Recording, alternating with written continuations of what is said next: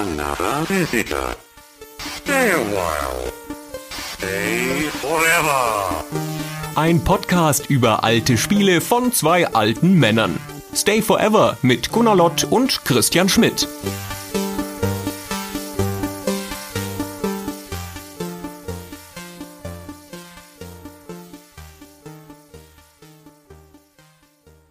Hallo, liebe Zuhörer von Stay Forever und hallo Gunnar und Fabian. Hallo Christian, hallo Gunnar. Oh, hallo. Was ist denn heute los? Normalerweise, Gunnar, sind wir doch hier immer zu zweit. Ich habe nicht mehr ausgehalten. Moment, was genau hast du nicht mehr ausgehalten? Dass ich immer so gedisst werde von dir in diesen Folgen, obwohl ich da diesen völlig soliden Musikgeschmack habe, wo mich mindestens 50 Prozent der Hörer auch immer unterstützen. Und deswegen musste jetzt Fabian noch dazukommen. Ach, das ist also der Grund. ja. Ich dachte, es geht euch darum, dass ihr verschließt euch ja vor Unmengen an fantastischer Konsolenspielmusik und deswegen dachte ich, ich komme da mal dazu und steuere mal ein paar wirklich gute Songs aus Konsolenspielen bei. Ah, ja, ach, da, nee, das war's. Ja, jetzt fällt mir wieder ein. Ja, natürlich. Alter, das geht ja schon richtig heiß her hier. Okay, also zum einen muss ich festhalten, dass völlig solide eine sehr treffende Beschreibung von Gunnars Musikgeschmack ist. Und zum anderen freue ich mich sehr, Fabian, dass du dabei bist. Zu diesem Anlass verändern wir natürlich auch ein klein wenig unsere Modalitäten.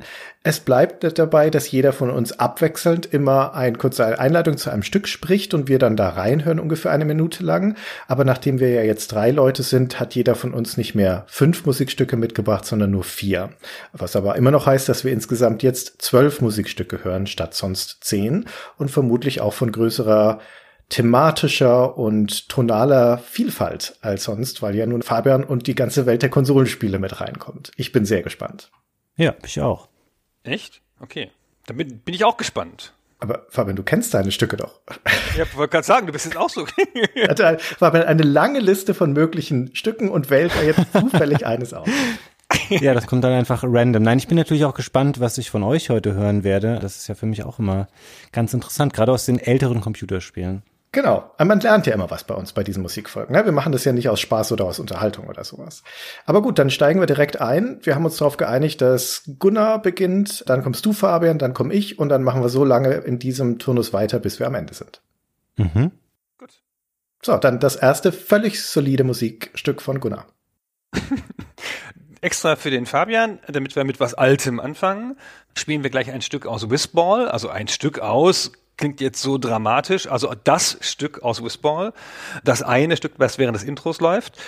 Whistball ist ein Spiel von 1987, ist, wenn ich das so sagen mag, vielleicht eins meiner Lieblingsspiele auf dem C64. Eins meiner absoluten Lieblingsspiele ist von Sensible Software. Und der Komponist der Musik auf dem C64 ist der legendäre Martin Galway, auch einer meiner Lieblingskomponisten zu der 8-Bit-Zeit.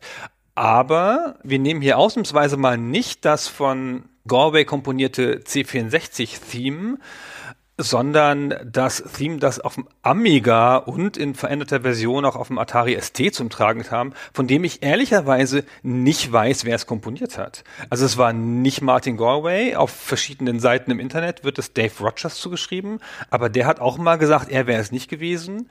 Also ich weiß es nicht, aber mir gefällt es ganz toll und es steht für mich ganz sinnbildlich für diese Zeit und für die Musik, die damals auf dem Amiga geherrscht hat.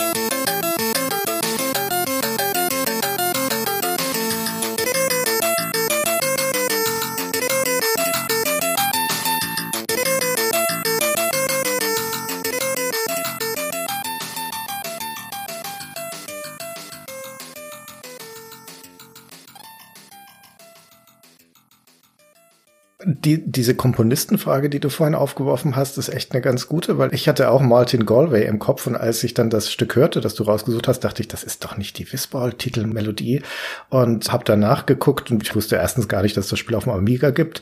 Wer spielt denn Amiga-Spiele? Und dann wusste ich auch nicht, von wem das ist und angeblich, zumindest laut Lemon Amiga, hat der Coder der Amiga-Version, der Peter Johnson, auch die Musik gemacht, gemeinsam mit Ian McLaughlin. Genau, das könnte sein. Also die sind auch als einzige für Grafik und Code, also für das komplette Spiel gecredited. Aber ich bin da nicht sicher. Also ich finde, das ist nicht eine sichere Info, so wie das da drin steht. Ja, ich weiß es auch nicht genau.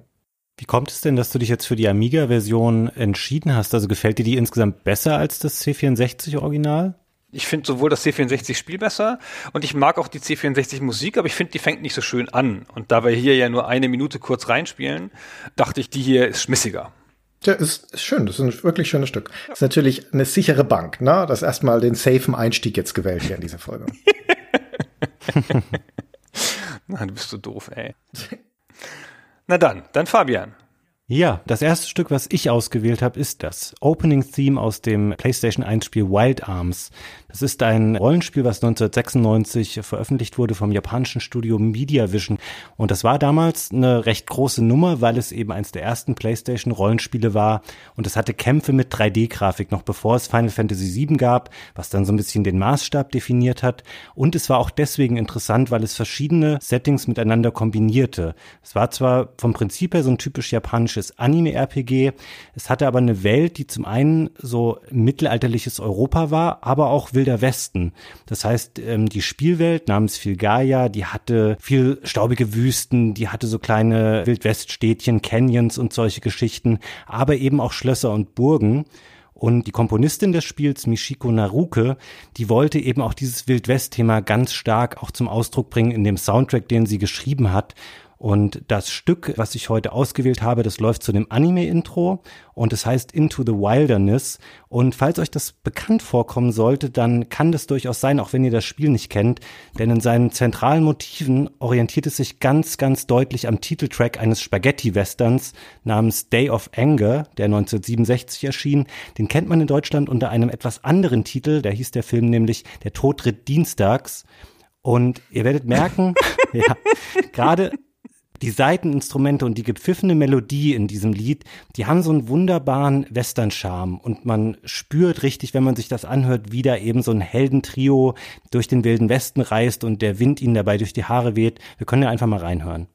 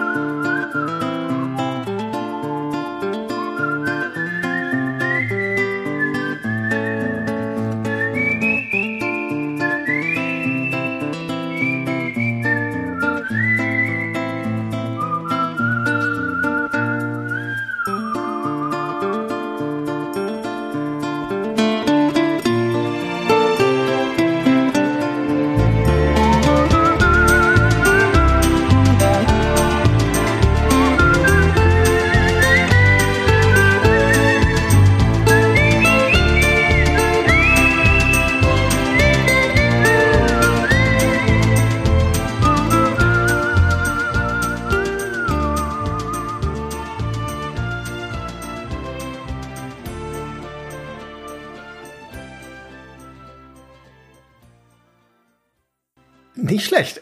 Ich hatte noch nie im Leben von Wild Arms gehört, Fabian. Noch nie im Leben, bis du jetzt diesen Song da gebracht hast. Und es baut sich ja so auf, der Song. Und am Anfang dachte ich, Alter, jetzt kommt hier so eine eklektische Songwriter-Gitarre. Was haben wir uns denn da mit dem Fabian jetzt reingeholt? Aber dann kommt ja doch dieser Spaghetti-Western-Sound voll durch. Und dann war ich voll dabei. Das hat Ohrwurm-Qualität. Also das ist schon mal ein echt starker Auftakt. Dankeschön. Ja, ich habe das auch schon sehr häufig und sehr lange als Klingelton auch gehabt, so dass meine Frau schon sagt, in der Vorbereitung für den Podcast habe ich das mal laufen gehabt bei uns in der Küche und sie sagt, ich kann das Stück nicht mehr hören, du hast das so oft schon auf deinem Handy gehabt. Aber sie war dann überrascht, als sie mal so den Part über die ersten 20 Sekunden hinaus gehört hat, den kannte sie nämlich noch nicht. Und ist tatsächlich eins meiner Lieblingslieder bis heute über alle Videospiele hinweg. Das ist ja, es ist ja auch super, wenn man Leute, die, die, die das Stück nicht kennen, erstmal mit einem Klingelton traktiert und ihnen dann mal das komplette Stück vorspielt. äh, also mir gefällt es auch gut. Also ich finde diese gepfiffenen Western-Melodien, die sind immer super. Ich weiß auch nicht, ob die in sich schön zu hören sind oder ob das einfach ein angenehmer Anklang an eine Zeit ist, wo man sowas noch gesehen hat. Also gefällt mir gut. Sehr schön. Okay, ich habe auch was rausgesucht, was man zumindest als PC-Spieler vielleicht kennt, und zwar den Titeltrack von einem Origin-Spiel, Crusader No Remorse von 1995. Das war der erste Teil, das No Regret kam 96 und ich kann das nie auseinanderhalten, welches davon jetzt das erste und das zweite war. Aber es ist nicht so entscheidend, weil dieses Lied kommt in beiden Spielen vor. Das war so ein Actionspiel von Origin, das die Engine von Ultima 8 benutzt hat und super VGA-Grafik. Das war also hochauflösend und einigermaßen brutal und ist in Deutschland deswegen auch indiziert gewesen bis 2014. Dann ist es von der Liste gestrichen worden. Und das ist eins von den Spielen, das Tracker-Module benutzt. Also diese Art von Songs, die man überwiegend vom Amiga kennt. Und Origin hat für dieses Spiel auch sogar einen eigenen Player geschrieben, das Asylum Sound System. Wir sind hier aber ja mit 95 eigentlich schon in der CD-Ära. Und das ist aber noch ein Diskettenspiel. Das heißt, es ist eh schon ein bisschen aus der Zeit gefallen. Und auch der Sound, der erinnert mich eher an so die Demoszene der frühen 90er. Kommt auch nicht ganz von ungefähr, denn der Soundtrack stammt von Andrew Segar und Dan Gardope von Straylight Productions. Und die kommen aus der Demoszene. Die Straylight Productions haben in den 90ern bis in die 2000er rein Musik gemacht für Unreal zum Beispiel oder Deus Ex. Der Alexander Brandon war da auch Mitglied. Und die kommen teilweise eben aus der Demoszene. Der Gardo P zum Beispiel hatte das Handle Basshead. Und von dem stammt einer meiner all-time favorite Demoszene-Songs, nämlich The Zen Garden aus der Demo Luminati von Trun. Die sieht aus wie so ein Visualizer aus der Winamp-Ära, aber der Song dazu ist so schön. Aber den spielen wir hier nicht ein. Das kann man selber mal googeln. Und diese Mods waren ja zu der Amiga-Zeit vor allen Dingen und auch auf dem PC, wo sie eingesetzt wurden, hatten die die Stärke, dass man da Dinge zu hören bekam, die du in der klassischen FM-Synthese oder in MIDI nicht bekommen hast, nämlich knackige Drum-Loops und rockige E-Gitarren-Riffs und eben alles gesampelt und gerne so treibende Sounds. Und das gibt's alles sehr mustergültig in diesem Titelthema von Crusader No Remorse. Das Stück heißt The Traveler, das läuft da im Hauptmenü, ist von Andrew Segar und im Nachfolger No Regret gibt's das gleiche Stück auch wieder im Hauptmenü, da als kleinen Remix. Und wir hören jetzt aber die Originalversion von The Traveler und die klingt so.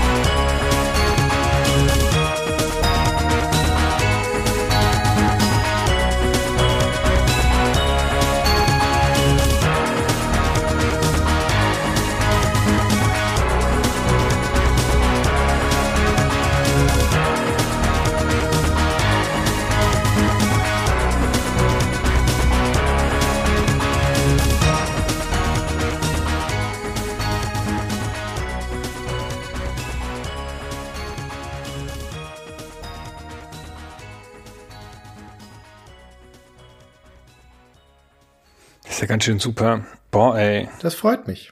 Boah, das ist ja wirklich ganz schön super. Aber das ist halt tatsächlich so ein altmodischer Vibe. Das klingt halt wie was Früheres aus den Zeiten, als alles noch toll war. Vor der CD. ja, bevor die Playstation kam und alles kaputt gemacht hat mit ihren Wild Arms und so. äh, ich muss da auch sagen, Christian, dafür, dass ich das Spiel nicht äh, kannte und auch den Track nicht kannte, ich finde, es ist sehr eingängig und auch was du beschrieben hast, gerade die E-Gitarren, das kann man sich hier sehr, sehr gut anhören. Das hat jemand geschrieben, der ein Gespür für eine gute Melodie hat, für einen guten Rhythmus und ich finde, dass es auch die Stimmung, die du so ein bisschen suggeriert hast, dass das Spiel eben eher düster und ein bisschen brutal auch war. Ich finde, das kommt sehr, sehr gut in der Musik hier rüber. Ist auf jeden Fall was, was mich persönlich gut eingestimmt hätte auf das Ganze. Sehr schön. Ja, Gunnar, da haben Fabian und ich jetzt mal gut abgeliefert. Jetzt bist du wieder dran. Hm, ja, ja, ja. Übrigens ein super Spiel, das Crusader. Hat eine komische Steuerung gehabt, aber ich habe da ganz, ganz positive Erinnerungen dran. Das wäre auch mal was für Safe Harbor. Ja, wirklich, kann man mal machen. So, dann machen wir mal weiter mit was ganz Modernem mal, mal was nicht Retroiges, sondern das nur auf eine komische Art Retro ist, nämlich einem Spiel von 2017 von Studio MDHR und zwar das Spiel Cuphead. Wer die letzten Jahre unter einem Stein verbracht hat, das ist ein ziemlich bekanntes Indie-Spiel, ein Jump'n'Gun oder ein Shoot'em Up, das so einen Stil hat wie die Cartoons der 1930er, also noch Walt Disney oder Max Fleischer Flair, noch so ein bisschen bevor die ganzen bekannten Donald Duck Cartoons kamen, die man aus der Kindheit vielleicht kennt. In diesem Stil ist das ganze Spiel gemacht, sieht unfassbar aus und ist dann mit einem Soundtrack ausgestattet worden von Christopher Madigan, der auch mit so Piano-Passagen und Jazz-Soli und solchen Sachen den Sound der 30er Jahre wieder hervorzubringen versucht. Das ist ganz sensationeller Soundtrack, läuft über drei Stunden, einer der wenigen Game-Soundtracks der letzten Jahre, finde ich, die man einfach so blind mal kaufen könnte auf Bandcamp oder so. Und wir hören mal in das Stück rein, das Die House heißt, nach dem Level und ihr sagt mir mal, wer das singt.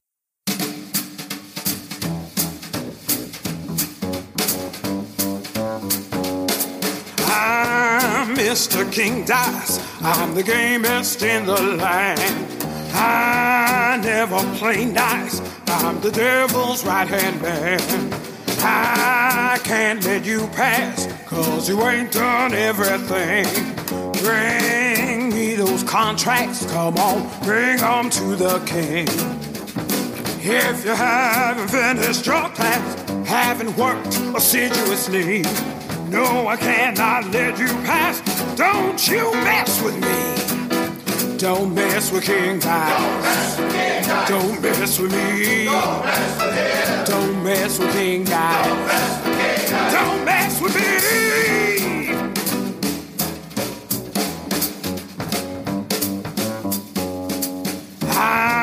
Mr. King Dice. He just what I say. The devil has his price. And I'll make sure you pay.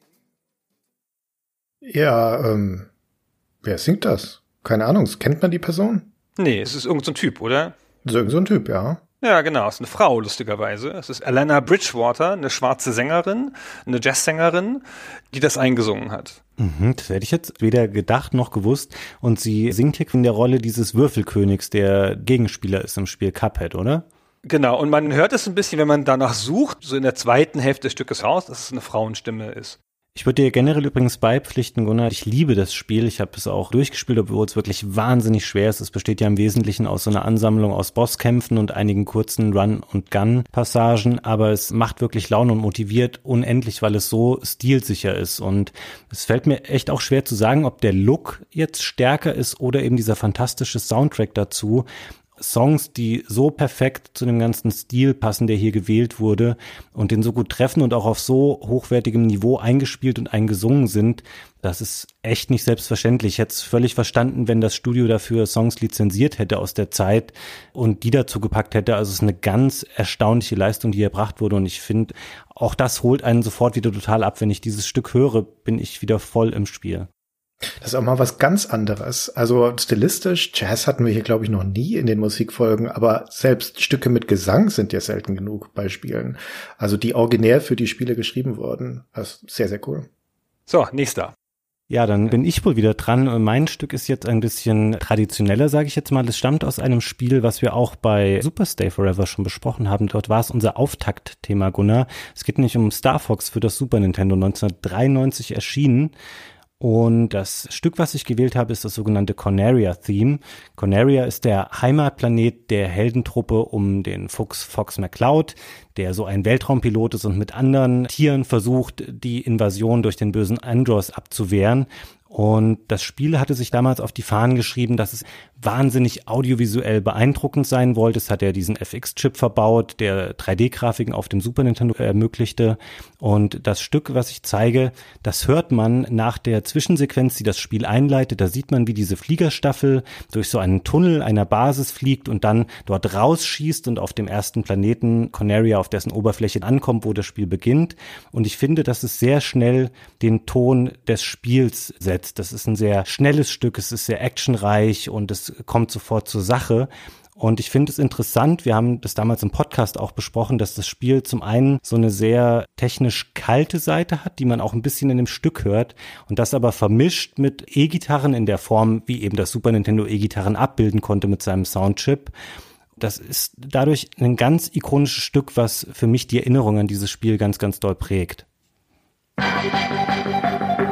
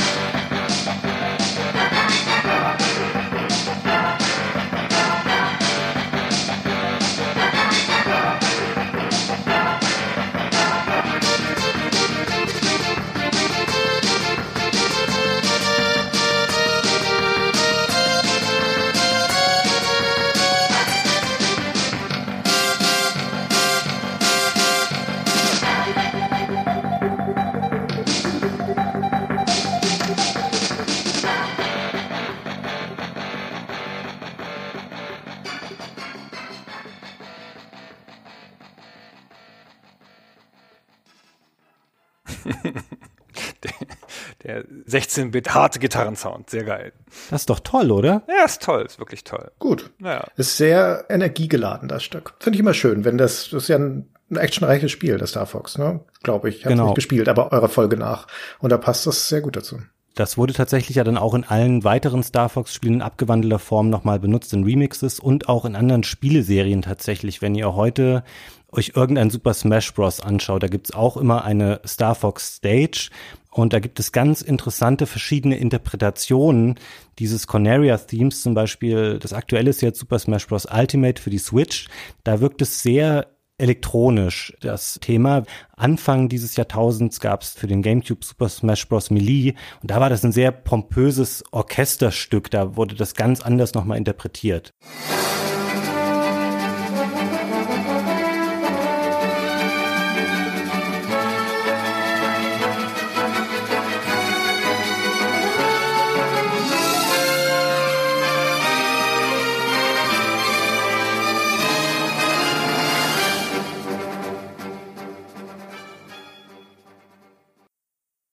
Dann darf ich wieder, ne? Mhm. Gut, dann gehen wir zu Advent Rising. Das ist ein Spiel von 2005, das ich getestet habe damals für die GameStar, das keine größere Bekanntheit erreicht hat, unter anderem auch deswegen, weil es hier in Deutschland, glaube ich, überhaupt nie rausgekommen ist, sondern nur in Amerika. Das stammt vom Publisher Majesco und von einem Entwickler, der nur ein einziges Spiel gemacht hat, nämlich das hier. Der Entwickler heißt GlyphX und das ist eigentlich eine Designagentur, eine amerikanische. Die haben überwiegend Werbespots gemacht und Covermotive und Anzeigenmotive für Spiele und Anfang der 2000er haben die die beschlossen, in die Spieleentwicklung einzusteigen, ein eigenes Game Studio gegründet und haben dann den Orson Scott Card als Autor angeheuert, den man am ehesten kennt von Enders Game, oder auch als Texter für LucasArts, wo er Monkey Island zum Beispiel mitgetextet hat. Und der hat hier das Skript geschrieben. Das ist so ein Science-Fiction-Action-Spiel. Der Held heißt Gideon und er trifft eine freundliche Alienrasse und die werden dann von einer feindlichen Alienrasse überfallen. Und dann stellt sich raus, dass die Menschen mystische Kräfte haben und Gideon lernt die und es wird viel geballert. Und das ist alles sehr ambitioniert. Es hat ganz tolle Videosequenzen, Cutscenes. Allein der Titel ist ja schon so schwülstig bedeutungsschwanger. Advent Rising. Das war auch gedacht als ein Auftakt für eine Trilogie. Aber so weit kam es nie, denn das Spiel war super unerfolgreich, trotz großer Werbekampagne. Da gab es sogar Kinospots dazu, aber hat niemanden interessiert. Ist für die Xbox und den PC rausgekommen. Ich habe damals 74 Punkte bei der GameStar gegeben und nannte es Sci-Fi Kitsch. Aber die Action war gar nicht so schlecht.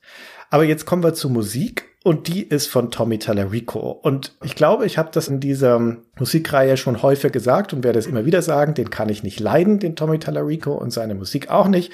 Das ist der von Video Games Live und aktuell macht er ja diese Intellivision-Konsole, die neue, die Amico und ist, glaube ich, früher als erstes bekannt geworden als Musiker von Earthworm Jim und so weiter. Und hier hat er das Spiel vertont, gemeinsam mit Michael Richard Plowman. Und zwar mit zwei Stilistiken, würde ich sagen, nämlich in den Action-Szenen, das ist die überwiegende Musik in dem Spiel, da ist es sehr filmhaft. Das ist so eine Mischung aus John Williams und Carl Orff, das ist der von der Carmen Apurana, das heißt Chorgesang und wuchtige Streicher und viel Holz und Blech und Krachbumm und Cheng de und völlig unoriginell hingeschluderte Tonfolgenmarke, ich spiele mit einem Finger auf dem Klavier, der Talerico-Style halt. Das ist alles mehr Schein als Sein, aber das hört sich dann halt auch so weg, ohne weh zu tun. Und dazwischen gibt's ein oder zwei langsame getragene Stücke. Das ist dann viel flächige Musik, wenn die Noten so lang ausgestrichen werden, so sphärisch und entrückt und ein bisschen schwermütig. Und man stellt sich dazu vor, dass da jemand auf einer Felsklippe steht und nachdenklich in die Ferne schaut.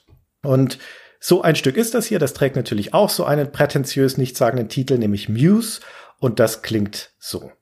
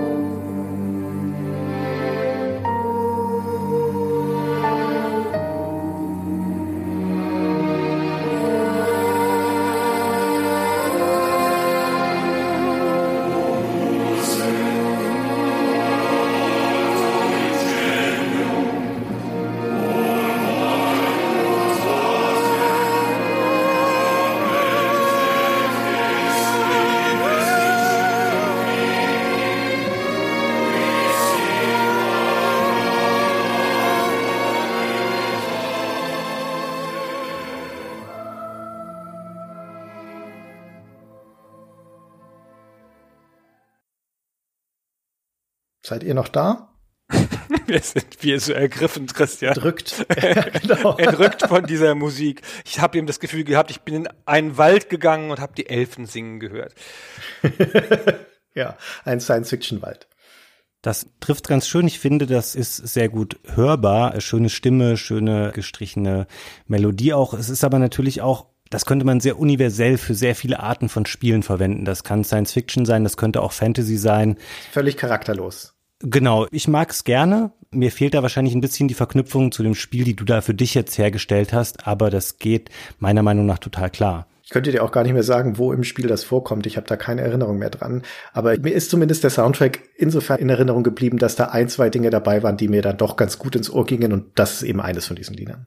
Ich finde, das ist Musik, die ein Bild braucht. Also ich finde, das ist Musik, die funktioniert für mich so beim Hören nicht so, aber ich kann mir gut vorstellen, dass die ein Bild gut untermalt. Ja, ich finde, das ist ja ein bisschen was, was ich meinte mit dem, dass dir die Erinnerung an das Spiel fehlt, weil jetzt, keine Ahnung, die Musik von Herr der Ringe oder so, die findest du deswegen auch toll, wenn du die hörst, weil du dann sofort den Film einfach wieder vor dir siehst. Ansonsten würdest du die vielleicht auch nur so gut finden wie das Stück aus Advent Rising. Wer weiß. Ich kann den Film ja nicht mehr unsehen. okay, Gunnar, du bist wieder an der Reihe. Genau, und ich habe das auch nur extra so vorbereitet, weil ich jetzt auch ein Stück habe, das ohne Bilder nicht wirkt, aber es ist mir wurscht.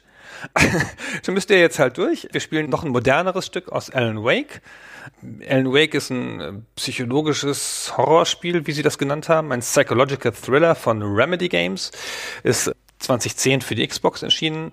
Ist ein Horrorspiel eigentlich. Und ich weiß nicht, warum das nicht so richtig reüssiert hat, obwohl es mit großer Werbekampagne und so begleitet war. Ich fand das sensationell super. War eines meiner Lieblings 360 Spiele. Es kam aber insgesamt nicht so gut an. Und ich finde, das Spiel hat einfach ein paar besondere Vorteile, wie es mit dem Horror umgeht. Ich mag viele Horrorspiele nicht, wie es mit seinen Figuren umgeht und vor allen Dingen, wie es die Landschaft inszeniert. Das spielt im Staat Washington in den USA in einer fiktiven kleinen Stadt namens Bright Falls, in der dann das Unheil kommt und das dunkle Böse auftritt. Und der Alan Wake, der titelgebende Held, ist oft unterwegs im Wald, über Brücken, auf Bergen, auf Straßen und so. Und man hat so richtig so ein Gefühl, Gefühl, dass man diesen Ort erfährt, dieses Bright Falls und auch vor allen Dingen den Staat Washington mit seinen spezifischen Baumsorten und seinen spezifischen Herbstfarben und so. Und ich habe so ein angenehmes Gefühl, als würde ich mich seit dem Spiel in Washington auskennen und habe manchmal, wenn man so Fotos sieht von der Gegend da, dann denke ich, ach guck, da sieht es ja aus wie in Alan Wake. Das ist ja sehr schön. Und dazu hat Petri Alenko von Remedy Games einen super angenehmen unaufdringlichen Soundtrack geschrieben. Nicht so starke Einzelstücke, wo man dann denkt, ach, das war doch das. Oder Themen, die ständig wiederholt werden und ineinander fließen, sondern relativ für sich stehende, sehr ambientegebende Stücke, die mir zu diesem Wald-Horrorgefühl total viel sagen, die aber jetzt vielleicht nicht so spektakulär sind, wenn man sie nur so an sich hört. Wir hören in das Stück Deerfest.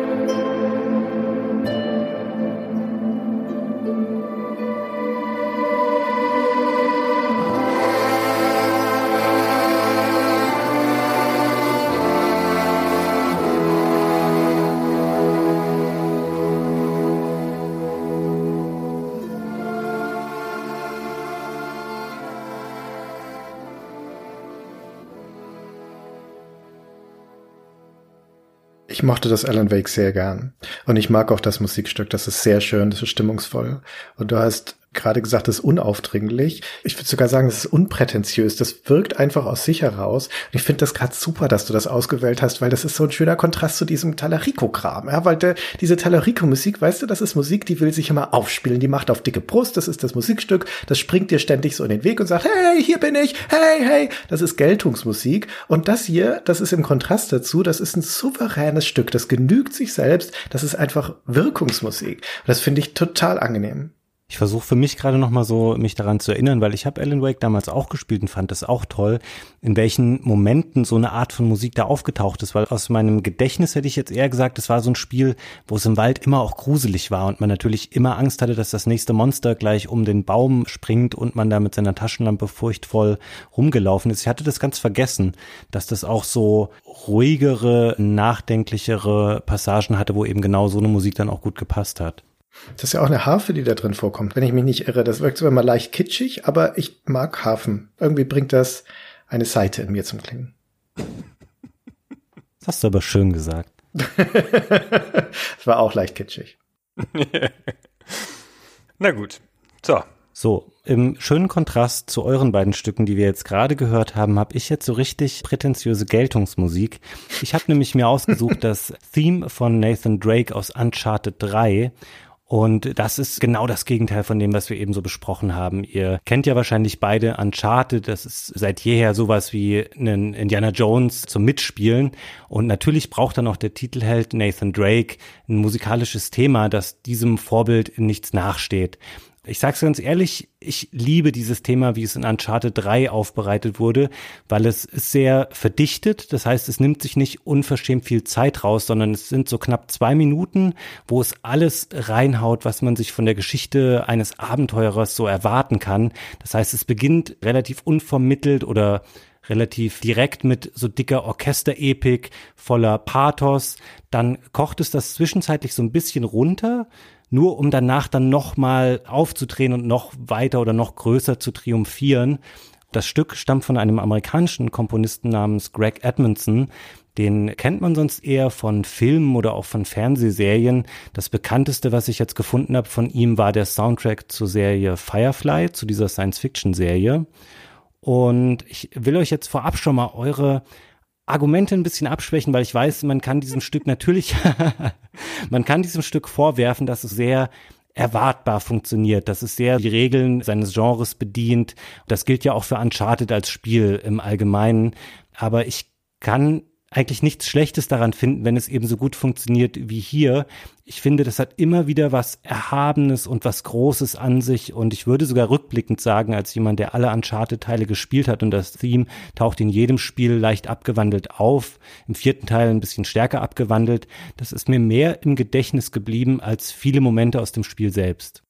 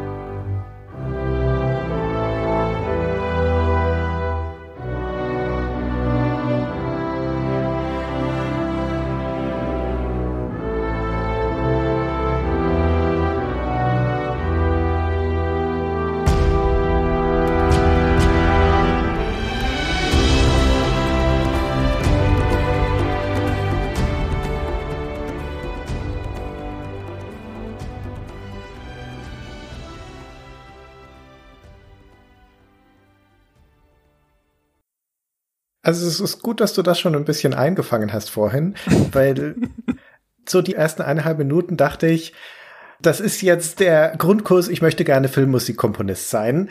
Und das wurde jetzt hier runtergeschrattelt, aber nach hinten raus, da legt das Stück nochmal eine Schippe drauf und dann kippt so für mich und dann dachte ich, ach, ja, das ist ja doch ganz schön.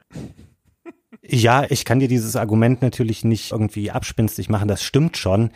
Aber wie ich schon sagte, dieses sehr pathosbeladene und sehr erhabene, für mich funktioniert es einfach gut. Und ich gebe es auch offen zu, ich kriege da manchmal echt noch Gänsehaut, wenn ich das Stück anmache, weil das für mich einfach so eine perfekte Abenteurer-Heldenmusik ist. Hm. Kann ich verstehen. Hm. Ja, so kompetente Filmmusik, finde ich, funktioniert. Das Stück zeigt alles, was an Uncharted selber falsch ist, ist auch an diesem Stück falsch. Boah, eure Reaktion ist noch negativer, als ich sie mir ausgemalt hatte aber das wird mir das Stück nicht madig machen. Nee, das ist ja ein schönes Stück. Also ich finde, man kann es echt nicht gut hören, ohne da so ein bisschen mitzugehen. Im Inneren, das funktioniert schon. Aber es ist halt wie Uncharted. Uncharted ist ja auch so. Man fühlt sich irgendwie ganz cool, wenn man es spielt. Eine Zeit lang denkt man, ach, was mache ich denn da? I, ah, ich spiele das. Ah, ich, ich muss weg. Wir müssen das ja auch gar nicht mögen. Wir öffnen hier ja alle auch ein Stück weit unser Herz. Wir zeigen unsere verwundbare Seite. Wir machen uns angreifbar, aber dadurch sind wir auch menschlich irgendwie, auch nahbar. Na? Bei dir ist da im Herzen halt Uncharted drin, Fabian. Ja. ja, sehr schön. Ein bisschen schon. Ja, mei. Okay. Dann machen wir einen Sprung wieder viel weiter zurück in die Vergangenheit, nämlich ins Jahr 1988 und landen auf dem C64 bei einem Spiel namens Hawkeye. Das ist ein sehr kompetentes Jump'n'Run von Thalamus und ist entwickelt von einem holländischen Team, The Boys Without Brains, die aus der C64 Demo-Szene kommen. Der Musiker heißt Jeroen Tell und das Stück, das wir hier hören von Hawkeye, das ist die Loader-Musik. Und die hat einen Gag, das ist nämlich ein vierspuriges Musikstück, bei dem man während das Spiel lädt, die Spuren einzeln umschalten kann, also aus mehreren Varianten auswählen kann. Da gibt's also eine Basslinie, eine Drumlinie, die Melodie und die Effekte. Und du kannst durch Drücken auf die Tasten da einfach verschiedene Basslinien zum Beispiel durchschalten. Und es passt alles super zusammen. Das ist ein ganz schmissiges Stück. Das macht richtig viel Spaß, sich da seine eigene Lieblingsversion zusammen zu basteln, indem man sich da durchklickt. Und ich mag ja generell die Musik des SID-Chips vom C64, weiß nicht, da muss man vermutlich damit aufgewachsen sein, aber ich finde gerade bei so schnellen, arpeggio-lastigen Elektrostücken wie dem hier glänzt der Sid-Chip nach wie vor bis heute. Und hier ist also die Loader-Musik von Hawkeye und in diesem kleinen Einspieler hören wir auch, dass die sich verändert, während ich da verschiedene Tasten drücke.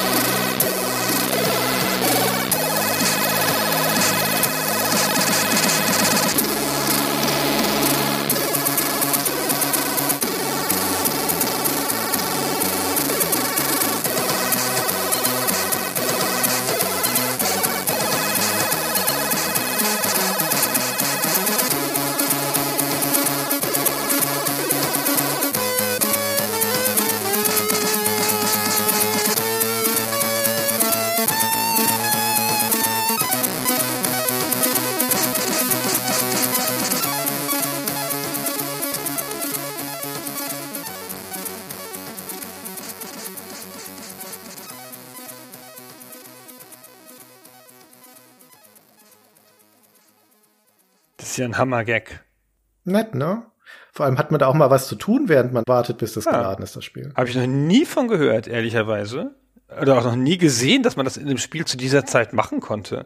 Das ist ja spektakulär. Es bläst ein Jahr weg. Also nicht das Stück jetzt spezifisch, aber die Tatsache, dass man das machen kann. Mit den Spuren, cool. Ja, das Stück ist schon auch nicht schlecht. Also ich bin da bei dir, Christian, diese C64-Musik von dem SID-Chip, das ist auch was, was mich sehr geprägt hat als Kind und ich höre das auch sehr gerne, den ganzen typischen Klang, den man da raushört. Ich würde aber auch sagen, dass es hier ein bisschen natürlich von diesem Gimmick lebt, dass man die Spuren da einzeln aktivieren und deaktivieren kann oder einzeln spielen kann. Ansonsten finde ich, es klingt wie relativ viele C64-Stücke. Also ich würde mich jetzt schwer tun, wenn du mir noch zehn andere zeigen würdest, da findet man, glaube ich, sehr viele Sachen, die relativ ähnlich sind. Das stimmt wohl. Liegt aber natürlich vielleicht auch mit daran, dass ich das Spiel jetzt in dem Fall hier nicht kenne. Deswegen klingt es für mich halt wie irgendein C64-Stück. Würde mich jetzt aber schwer tun zu sagen, was ist vielleicht der Charakter des Spiels oder was für eine Art von Spiel habe ich hier eigentlich vor mir. Das stimmt wohl, ja. Also das ist mit Sicherheit kein Stück, das man sofort mit einem bestimmten Spiel oder einem bestimmten Szenario assoziiert, sondern das ist eher nette Mucke zum Durchhören. Bin ich dran? Ich glaube. Ja, Schon mein letztes Stück, wenn ich das richtig sehe. Gott sei Dank. Sehr, sehr bedauerlich. So, jetzt gehen wir aber mal richtig ins Schwerhörbare, in die Uhrzeit zurück. Noch ein paar Jahre weiter als Christian, ins Jahr 1985. 1985, das ist ein Jahr nachdem The Neverending Story, die unendliche Geschichte, in die Kinos kam. Ein heute schwer guckbarer, aber damals natürlich sensationell toller Film. Da habe ich neulich versucht, nochmal mit meiner Tochter zu gucken. Ist lächerlich aus heutiger Sicht, leider, wirklich lächerlich. Aber damals hat mich das schwer weggeblasen. Ich war natürlich ein ganz großer Fan des Buches und so. Das war eine ganz große Nummer zu der Zeit. Und die Firma Ocean Software aus England ist ja bekannt dafür, dass sie in, ich möchte sagen, skrupelloser Manier Filmlizenzen ausgeschlachtet hat, auf die passendste und unpassendste Art. Und so kam auch hier direkt ein Jahr nach dem Film von denen direkt ein Spiel dazu. The Never Ending Story, das Text-Adventure. Sehr passend. Das ist genau das Erste, was einem einfallen würde, zu so einem Film, da ein Text-Adventure zuzumachen. es hat aber ein bisschen Grafiken und ist, ich habe jetzt nicht nochmal groß reingespielt, aber wirkt wie ein kompetentes Text-Adventure zu dieser Zeit. Und es hat, sensationell, unüblich für Text-Adventure, einen Song. Und der Song ist im Wesentlichen nichts weiter als eine auf die Hardware umgesetzte Version des Titelsongs des Films Neverending Story von Limal, falls den noch jemand kennt, den Menschen mit der interessanten Frisur, Popsänger der 80er. Wir nehmen die C64-Version, die anderen Versionen haben auch Musik, jeweils dann von wem anders gemacht. Diese ist jetzt von Martin Gorbey, obwohl es jetzt nicht spezifisch ein Martin Gorbey-Stück im klassischen Sinne ist. Er hat einfach sozusagen die technische Umsetzung gemacht dieser Melodie und wir könnten eigentlich in der zweiten Hälfte dieses Stücks einfach mal kurz auf den Originalsong von Limal umschwenken, damit man mal den Gegensatz hört und hört, wie nah das am Original ist.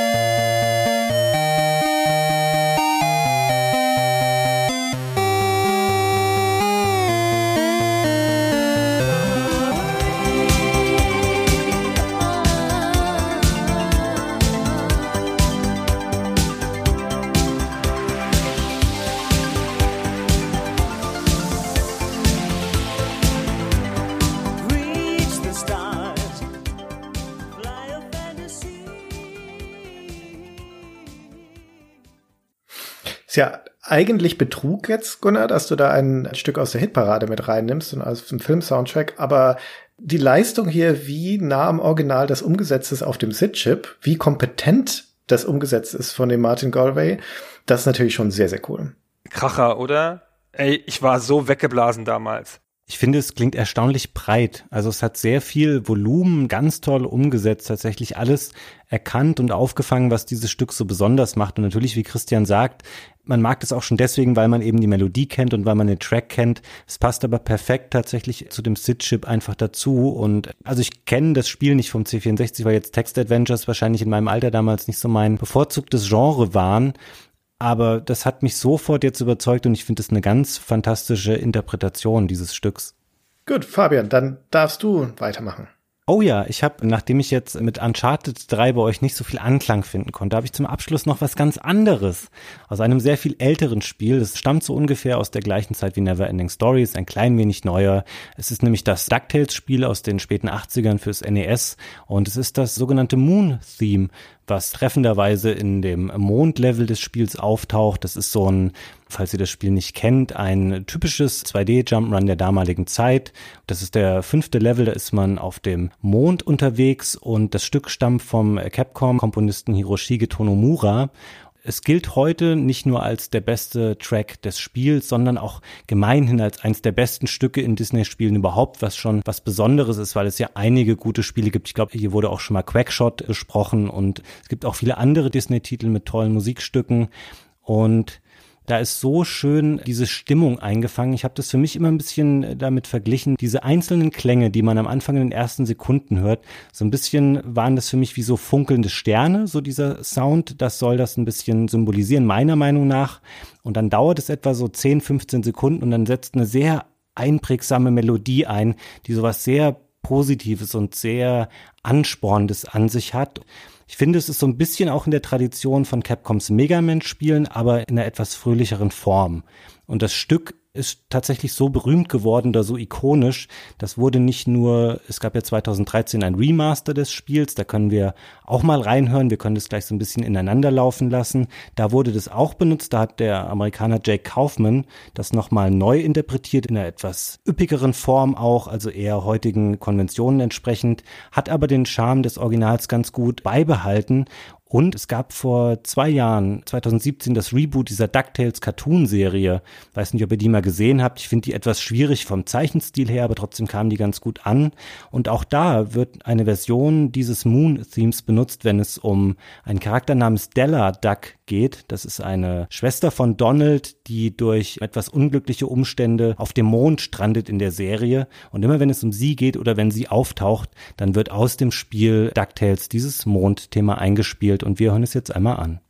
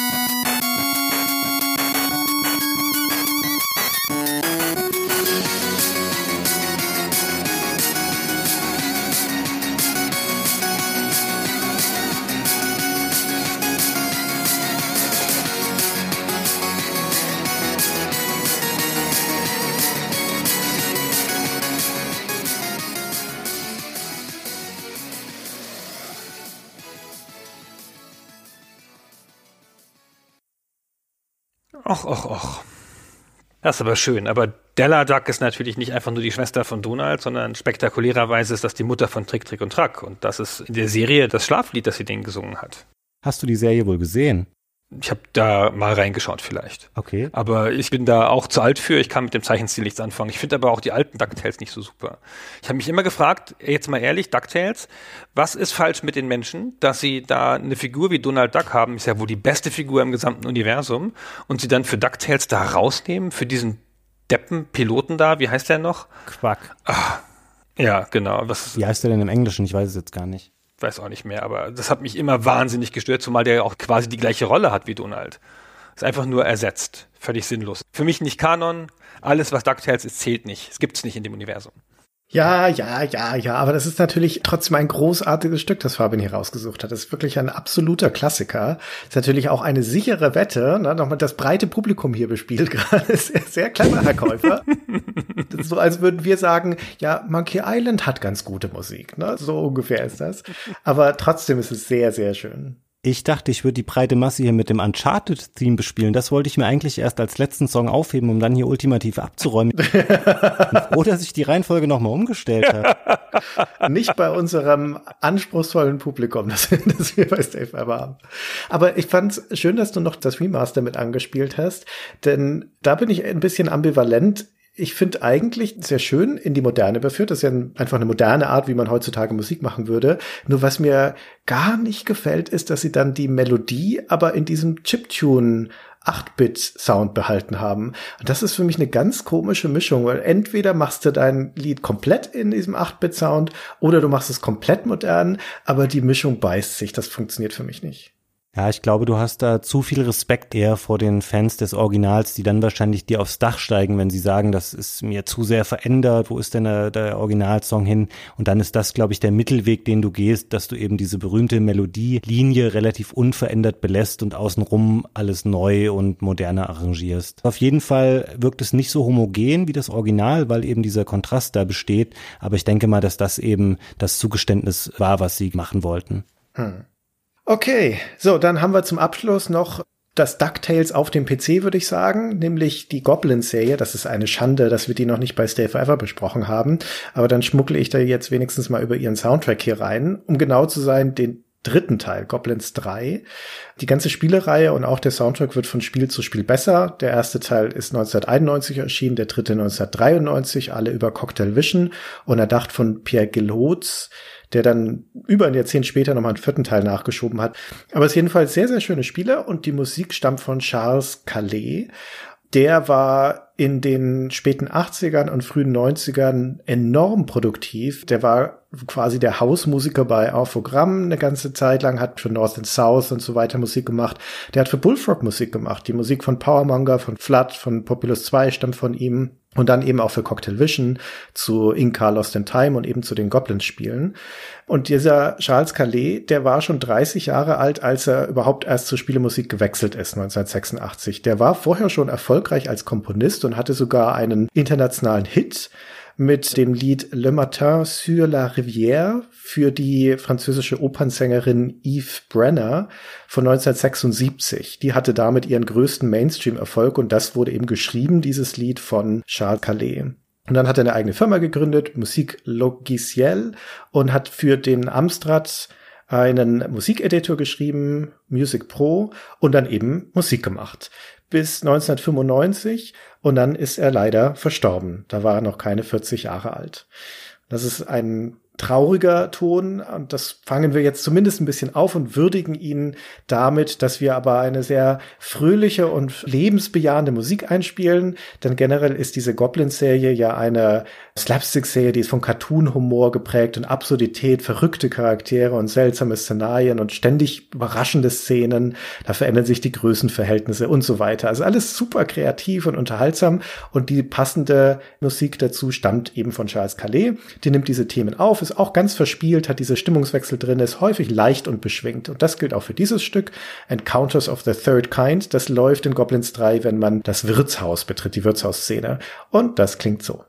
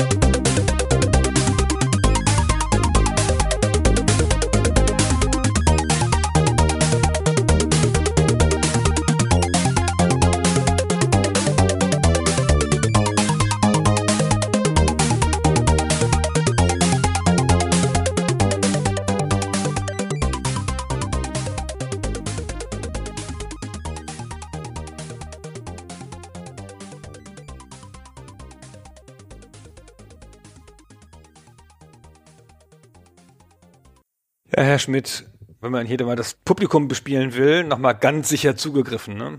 Ja, ja, wir müssen ja einen schönen Schlusspunkt setzen. Ich finde es eine schöne Wahl. Ich kenne die Serie auch ganz gut, weil ich, ich glaube, primär den ersten Teil damals noch auf dem Amiga gespielt habe. Ich erinnere mich daran, dass die tatsächlich sehr absurd waren in ihrem Humor, aber auch sehr schwer. Ähm, vielleicht war ich aber auch nur noch ein bisschen jung damals. Also ich habe mich recht schwer getan mit dem Spiel. Die waren schwer. Ja, ich mochte das aber auch gerne und ich finde die Situation, die du beschrieben hast in dem Wirtshaus, das passt sehr gut, weil es ist so ein sehr ruheloses Stück. Es wird so die ganze Zeit vorangetrieben und bleibt ständig in Bewegung, spiegelt gleichzeitig sehr auch diesen recht kruden, überdrehten Humor auch wieder, gleich von Anfang an. Und dann setzt er noch diese Melodiestimme ein, wo in meinem Kopf dann einer von den Goblins irgendwie reingelaufen kommt und das so auf der Flöte eintrötet. Könnte ich mir dazu sehr gut vorstellen. Es ist keine Flöte natürlich hier in der Instrumentierung, aber so ist es vor meinem inneren Auge. Finde ich eine sehr schöne Wahl und auch tatsächlich eine unterschätzte Serie, wo ich das toll finde, wenn sie hier im Rahmen des Podcasts jetzt nochmal besprochen wurde. Sehr gut, ihr beiden. Dann haben wir es schon wieder alles durch, ne? Das waren jetzt zwölf Stücke. Das ging aber fix. Okay, und jetzt habe ich nach Folge eins, die wir zusammen gemacht haben, euren Geschmack komplett durchschaut und werde das alles schön anpassen für die nächsten Folgen. Ich habe noch eine endlos lange Liste an weiteren wunderbaren Konsolenspieltracks. Und davon streiche ich sieben aus Uncharted 1 bis 4 jetzt raus. Wir sind jetzt einfach mal neugierig, was unsere Hörer dazu sagen. Was haltet ihr denn von Fabians Musikauswahl? Muss er bestraft dafür werden, dass er Uncharted 3 hier reingenommen hat? Darf er nochmal wiederkommen das nächste Mal? Kommentiert das fleißig. Wir freuen uns auf eure Anmerkungen. Vielen Dank euch beiden. Ja, ebenso. Vielen Dank. Ja, vielen Dank und vielen Dank euch fürs Zuhören und bis zum nächsten Mal.